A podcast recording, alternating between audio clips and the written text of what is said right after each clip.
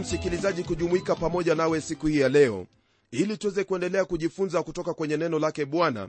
Huku nikiwa na ufahamu kwamba mungu amekuhifadhi amekulinda amekupigania na umeendelea kuuona mkono wake wa ajabu ukiwa pamoja nawe.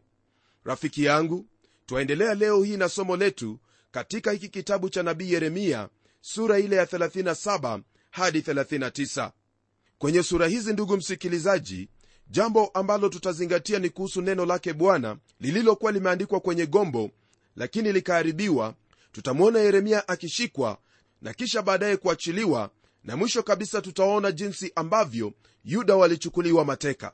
Rafiki yangu msikilizaji jambo ambalo ningependa ufahamu ni kwamba katika sehemu hii ambayo twaianza sasa hivi ni sehemu ambayo inashughulikia sana mambo yaliyotukia au historia. Nabii huyo yeremia alikuwa ni mwaminifu kwa kuyafunua yale yote ambayo mungu alikuwa amemwagiza na pia alikuwa ni shahidi wake mwaminifu.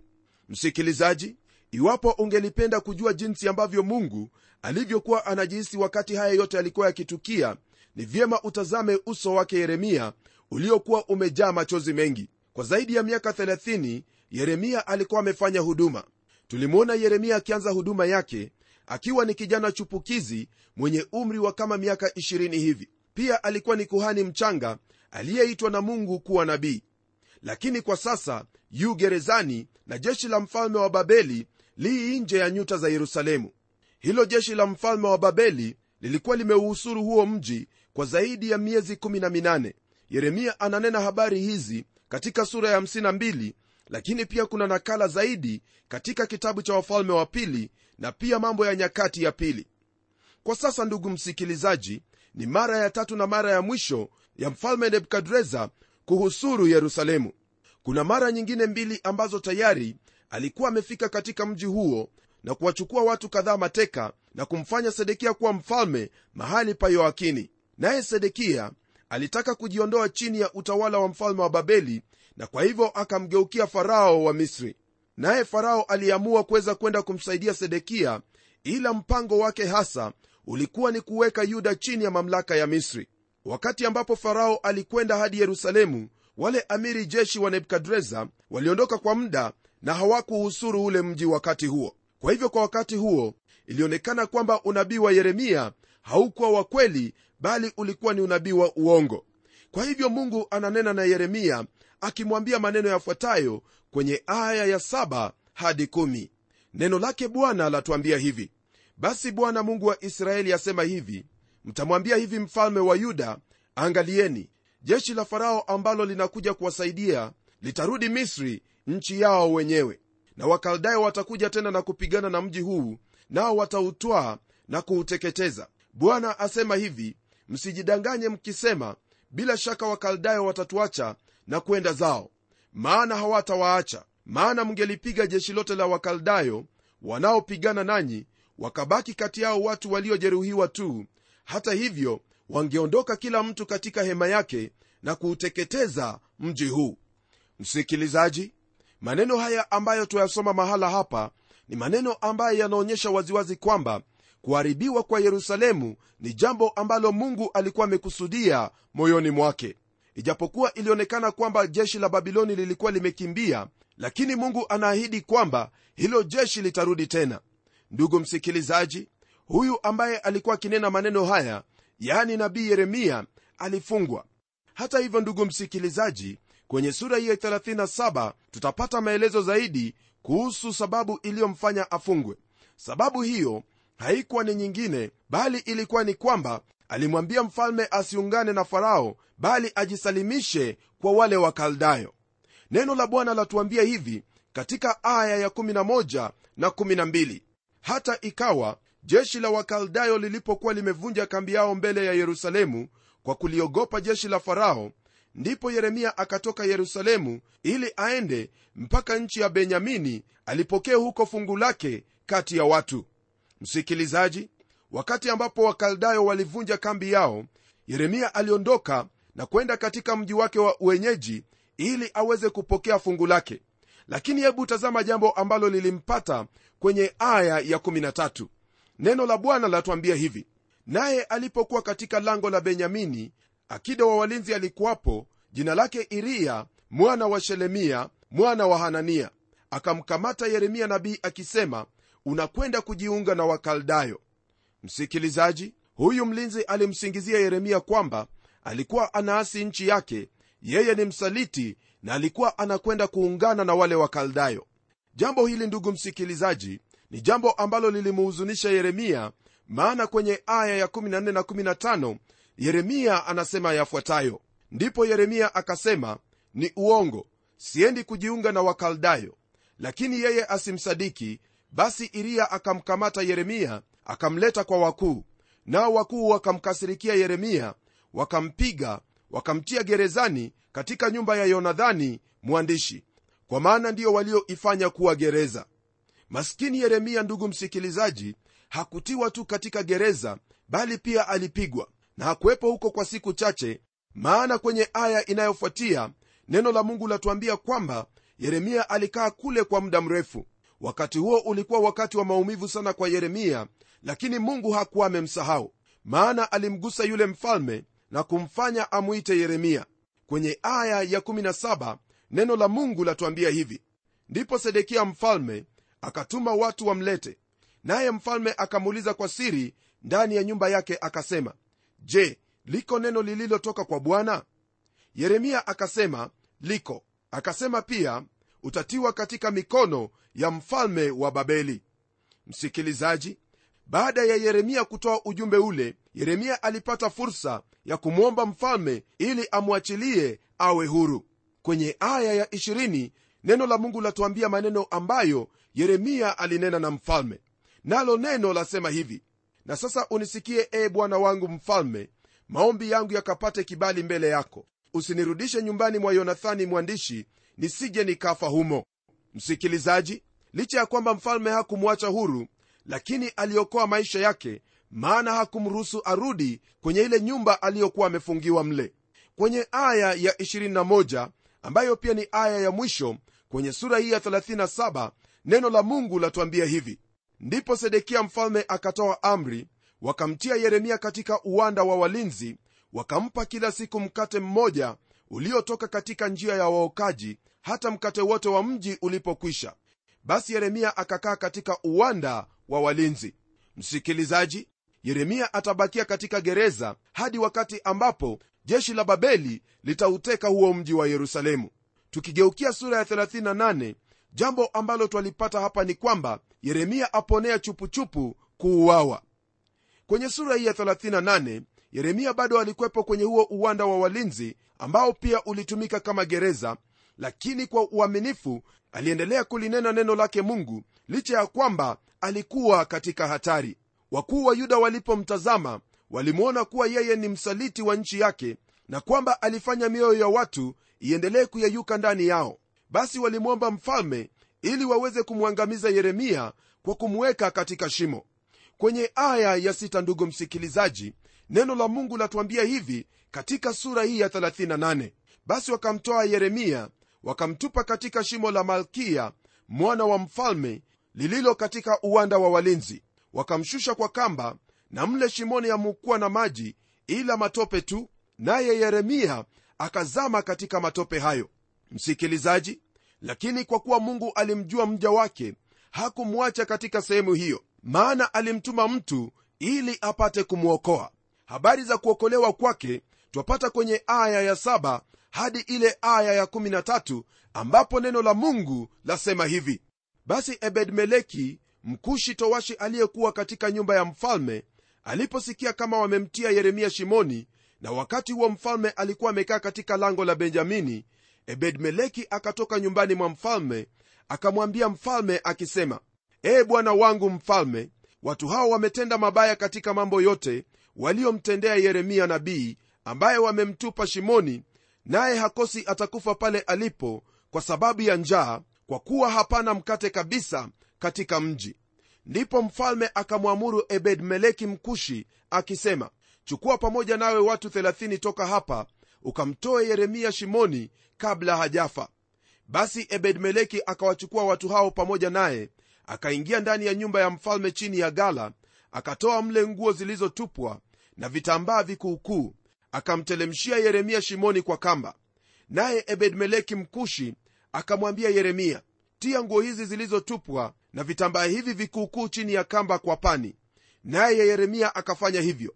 Basi wakamwinua yeremia kwa kamba hizo wakamtoa shimoni naye yeremia akakaa katika uwanda wa walinzi. Ndugu msikilizaji haya ambayo yalitendeka kwake yeremia yalikuwa ni mambo ya ajabu kwelikweli kweli maana hata kukata tamaa huenda alikuwa amekata tamaa. Lakini mungu aliyemwita na kumfanya awe nabii katika mataifa alijua ni wapi alipo. Naye akamtumia huyu ebedmeleki kumwokoa mtu wa mungu. Kwa hivyo ndugu yangu iwapo wewe u katika hali ngumu hali ambayo unaona kwamba hauwezi ukaondoka hali ya kukata tamaa kabisa ni kwambialo ni hili. Usikate tamaa maana iwapo wewe umetembea na mungu kwa uaminifu wote elewa kwamba mungu anajua mahali ulipo na kwamba atakutendezea njia ya uokovu maana hakuna chochote ambacho humpata mungu kwa gafla ndugu msikilizaji baada ya mfalme kumwagiza ebedmeleki kumtoa yeremia kutoka kwenye shimo lile mfalme sedekia alimuita yeremia na kumuuliza faragani ni neno lipi ambalo mungu analo kwa ajili yake? Pamoja na kumuuliza jambo hilo alimwahidi yeremia kwamba alimwahidi yeremia kwamba atahifadhi maisha yake kwa kumwokoa kutokana na wale ambao walikuwa wanatafuta roho yake. Yeremia anamjibu hivi kwenye aya ya 17 ndipo yeremia akamwambia sedekia bwana mungu wa majeshi mungu wa israeli asema hivi kama ukitoka kwenda kwa wakuu wa wafalme wa babeli basi nafsi yako itaishi wala mji huu hautateketezwa nawe utaishi na nyumba yako. Msikilizaji yeremia alikuwa ni mwaminifu kabisa na wala hakutaka kumpa mfalme maneno ya uongo ili aitumainie bali anamwambia kwamba ni lazima ujisalimishe mikononi mwa mfalme wa babeli. Kwenye aya ya 18 hadi 20 neno lake bwana aliendelea kwa kutwambia hivi bali ukikataa kutoka kwenda kwa wakuu wa wafalme wa babeli basi mji huu utatiwa katika mikono ya wakaldayo nao watauteketeza hata na wewe hautajiepusha na mikono yao. Mfalme sedekia akamwambia yeremia na waogopa wayahudi waliokimbilia wakaldayo wasije wakanitia katika mikono yao nao wakanidhihaki. Lakini yeremia akasema la hawatakutoa. Na kusihi uitii sauti ya bwana katika hayo ninayokuambia ndivyo itakavyokufaa na nafsi yako itaishi. Msikilizaji nabii yeremia anamsihi huyu sedekiya ajisalimishe mikononi mwa wakaldayo naye ataokoa nafsi yake pamoja na ya watu wake. Lakini kukataa kwake kuitii sauti yake bwana basi yeremia hakuwa na lingine bali kunena hukumu ya mungu ambayo ilikuwa inasubiria taifa hili. Sedekiya alikuwa ni mwoga katika moyo wake alikuwa ni mtu mzembe naye alijaribu kufanya amani na kila mtu na alijaribu kumpendeza kila mtu. Kwa hakika sedekia alikuwa ni mwanasiasa halisi. Kwa sababu ya yeye kutafuta kupendeza kila mtu hili ndilo ambalo bwana alinena naye katika aya ya 21 hadi 22 lakini kama ukikataa kutoka hili ndilo neno ambalo bwana amenionyesha. Tazama wanawake wote walioachwa ndani ya nyumba ya mfalme wa yuda watatolewa na kuchukuliwa kwa wakuu wa mfalme wa babeli na wanawake hao watasema rafiki zako walio karibu wamekudanganya nao wamekushinda. Na kwa kuwa miguu yako imezama matopeni sasa wamegeuka na kurudi nyuma.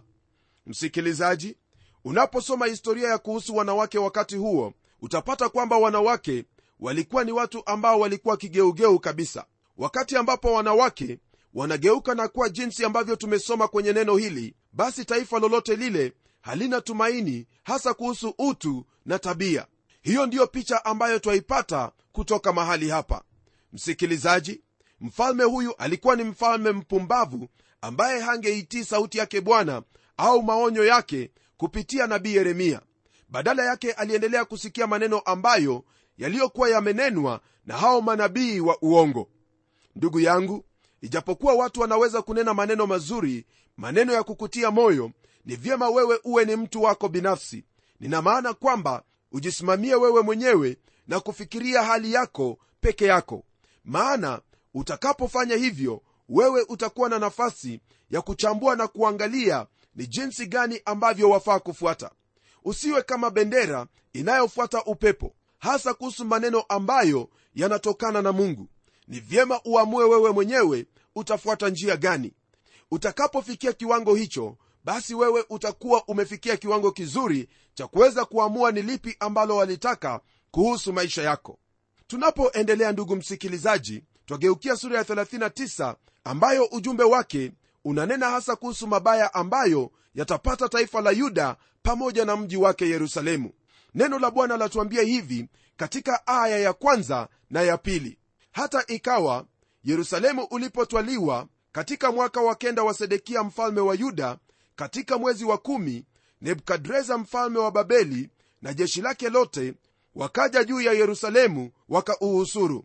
Katika mwaka wa kumi na mmoja wa sedekiya mwezi wa nne siku ya kenda ya mwezi sehemu ya ukuta wa mji ilibomolewa. Msikilizaji tayari yale ambayo sedekia alikuwa anaogopa yametukia. Nam sehemu ya ukuta wa mji tayari umebomolewa. Maneno yake nabii yeremia yametimia. Kumbuka kwamba ndugu yangu yote ambayo mungu alikuwa akinena na yeremia ilikuwa ni kwa kusudi moja tu watu hao wageuke na kuacha njia zao mbaya na kumfuata mungu mungu aliyewaokoa. Nami sitasita kukwambia kwamba maneno haya ambayo unasikia hasa kuhusu injili yake kristo kwamba kristo anarudi na kwamba ulimwengu wote utahukumiwa fahamu kwamba kuna siku yaja ambayo yatatukia. Rafiki yangu siamini kwamba utakuwa kama sedekia mtu ambaye alitaka kupendeza kila mtu na mwishowe haya yakampata. Ni lazima ufanye uamuzi wako binafsi na wala usiache maoni ya watu wengine kukuamulia uamuzi wako. Kumbuka kwamba mungu ni mwenyezi na lolote ambalo anasema hilo ndilo ambalo litazingatiwa. Rafiki yangu kwenye aya zinazofuatia hasa aya ya tatu hadi tano neno la mungu laelezea jinsi ambavyo sedekia pamoja na jeshi lake walijaribu kutoroka kutoka kwenye mji usiku lakini jeshi lile la wakaldayo liliwashika na kuwaleta mbele za nebukadreza mfalme wao. Aya ya sita hadi saba neno lake bwana latuambia hivi. Ndipo mfalme wa babeli akawaua wana wa sedekia huko ribla mbele ya macho yake. Pia mfalme wa babeli akawaua wakuu wote wa yuda. Pamoja na hayo akampofusha macho sedekia akamfunga kwa pingu ili amchukue mpaka babeli. Msikilizaji hilo ndilo ambalo hufanyika mtu anapokataa kulitii neno lake mungu. Naamini kwamba katika busara ambayo mungu amekupa utamgeukia bwana kwa imani katika kristo yesu nawe utaepukana na huo hukumu kwa maana kwa kufa kwa kristo pale msalabani haikuwa tu ni kwamba ili uokolewe kutokana na hukumu bali ni kwa kuwa mungu alikupenda. Fahamu hili kwamba jinsi ambavyo mungu alikupenda hata akamtoa mwanaye ili afe msalabani kwa ajili yako upate kuokolewa hivyo ndivyo ambavyo atakuhukumu. Atakuhukumu kwa sababu yeye alikupenda akatoa njia ya uokovu lakini wewe ulikataa uokovu wake. Kuna gharama kuu sana unapoacha maadili yake bwana na kufuata mambo yako mwenyewe. Baada ya mambo hayo kutukia ndugu msikilizaji yeremia alifunguliwa na adui. Ni jambo la kushangaza kwamba nebukadreza alikuwa amewaagiza watu wake kwamba wamfungue yeremia na wahakikishe kwamba amehudumiwa vilivyo. Kwenye aya ya 11 hadi 12 twapata habari hizo. Neno la bwana lasema hivi basi nebukadreza akamwagua nebzaradani amiri wa askari walinzi katika habari za yeremia akisema mtwae umtunze sana wala usimtende neno baya lolote lakini umtendee kama atakavyokuambia. Msikilizaji jambo hili kwa hakika ni jambo nzuri kweli kweli jambo la kutia moyo kabisa. Mungu ameweka katika moyo wa nebukadreza kwamba ni lazima mtumishi wake ambaye amemtumikia kwa uaminifu atunzwe sawasawa. Sawa. hili ni jambo ambalo pia latuonyesha kwamba mungu huwatunza wale wote ambao ni waaminifu kwake. Kwa hivyo iwapo mambo ni magumu ndugu yangu hali imekuwa ni ngumu kabisa. Simama wima maana mungu atasimama nawe na atakutenda mema. Kwenye aya ya 13 na 14 neno la bwana latuambia hivi. Basi nebzaradani amiri wa askari walinzi na nebushazbani mkuu wa matowashi na nergalshareza mkuu wa wanajimu na maakida wakuu wote wa mfalme wa babeli wakatuma watu wakamwondoa yeremia katika uwanda wa walinzi wakamweka katika mikono ya gedalia mwana wa ahikamu mwana wa shafani ili ampeleke nyumbani kwake. Basi akakaa pamoja na hawa watu. Ndugu msikilizaji kwa mfalme nebukadreza kufanya jambo hili basi hapo ndipo ulikuwa mwanzo wa majira ambayo bwana yesu kristo aliuita majira ya mataifa. Waweza kupata andiko hilo katika kitabu cha luka sura ya 21 aya ya 24 msikilizaji kama vile unavyofahamu siku hii ya leo bado mataifa wanaendelea kukanyaga mji huo. Israeli haitawali kikamilifu jinsi ilivyokuwa pale awali ila tu ni katika ule ukuta wa maombolezo. Nam maneno yake yesu kristo bado ni kweli. Ni vigumu kwa kizazi chetu cha leo ndugu yangu kukubali kwamba kuna hukumu ya mungu na kwamba hukumu ya mungu yaweza kuwa juu ya taifa juu ya jamii au juu ya mtu binafsi yeremia alitangaza neno la mungu kwa miaka 40 yeye alikana na kushutumu dhambi za kila namna ambazo watu hao walikuwa wakitenda na kuwaambia watu hao wageuke na kuacha njia zao mbaya na kufuata maadili yake mungu. Mungu alikuwa na subra sana na watu hawa. Lakini watu hao walidanganyika walipoona kwamba maneno ambayo nabii yeremia aliyanena hayakuwa yakitimia mara moja. Msikilizaji kwa kukawia kwa hukumu ya mungu wale manabii wa uongo walitiwa nguvu hata waweze kusema kwamba maneno ya yeremia yalikuwa ni ya uongo na wala hayatatimia. Lakini sasa ndugu yangu yale ambayo yeremia alinena yote yametimia na sasa hawakuwa na lingine ila kuhukumiwa na mungu. Ndugu msikilizaji fahamu kwamba mungu ni mvumilivu na watu na yeye huachilia waendelee kufanya lolote watakalo hadi wakati ambapo hakutakwepo na lingine ila hukumu. Yuda au israeli ni mfano wa haya yote. Waweza kufikiri kwamba hayo yalitendeka wakati huo. Lakini jambo ambalo ningependa ufahamu ni kwamba huyo mungu aliyekwepo wakati wa yeremia ndiye mungu ambaye ninamuhubiri sasa hivi. Naam hilo ndilo ambalo wafaa kufahamu ndugu yangu na uweze kufuata lile ambalo ni la busara. Litii neno lake mungu nawe utakuwa na amani na mungu. Lolote ambalo utachagua hilo ndilo ambalo litakuwa lako. Uchaguzi uu mkononi mwako. Hebu tuombe pamoja. Mungu uishie milele tena mungu mwenyezi na kushukuru kwa ajili ya maneno haya ambayo bwana wewe hujasita kutufunulia. Umetufunulia waziwazi kwamba iwapo tutatii neno lako neno lako hili ambalo lapatikana kwenye biblia basi hukumu yako haitakuwa juu yetu bali tutakuwa na amani nawe kwa imani katika mwana wako yesu kristo. Namwombea ndugu yangu msikilizaji kwamba katika yote atendayo utamsaidia aweze kufahamu kwamba neno hili ni hakika na wakati mmoja neno hili litatimia katika ulimwengu wote. Asante bwana maana najua kwamba utamsaidia kufanya uamuzi wa busara uamuzi wa kumpokea yesu kristo awe bwana na mwokozi wake maana najua kwamba wewe ni mwingi wa rehema na kwamba utatenda haya kwa utukufu wa jina lako na enzi yako. Nimeomba haya katika jina la yesu kristo ambaye ni bwana na mwokozi wetu. Amen. Ndugu msikilizaji ni ombi langu kwamba roho wake mungu atakusaidia uweze kufanya uamuzi wa busara wa kumwamini yesu kristo kama bwana na mwokozi wako.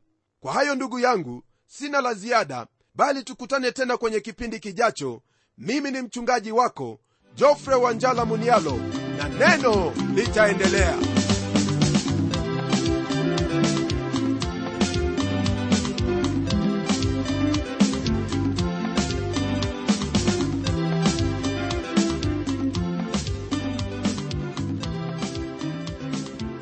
Je msikilizaji wangu unaendelea kubarikiwa na kipindi cha neno kama ni hivyo basi tuandikie barua utuambie hivyo hivyo. Anwani yetu ni kwa mtayarishi kipindi cha neno transworld radio. Sanduku la posta ni 21514 nairobi kenya.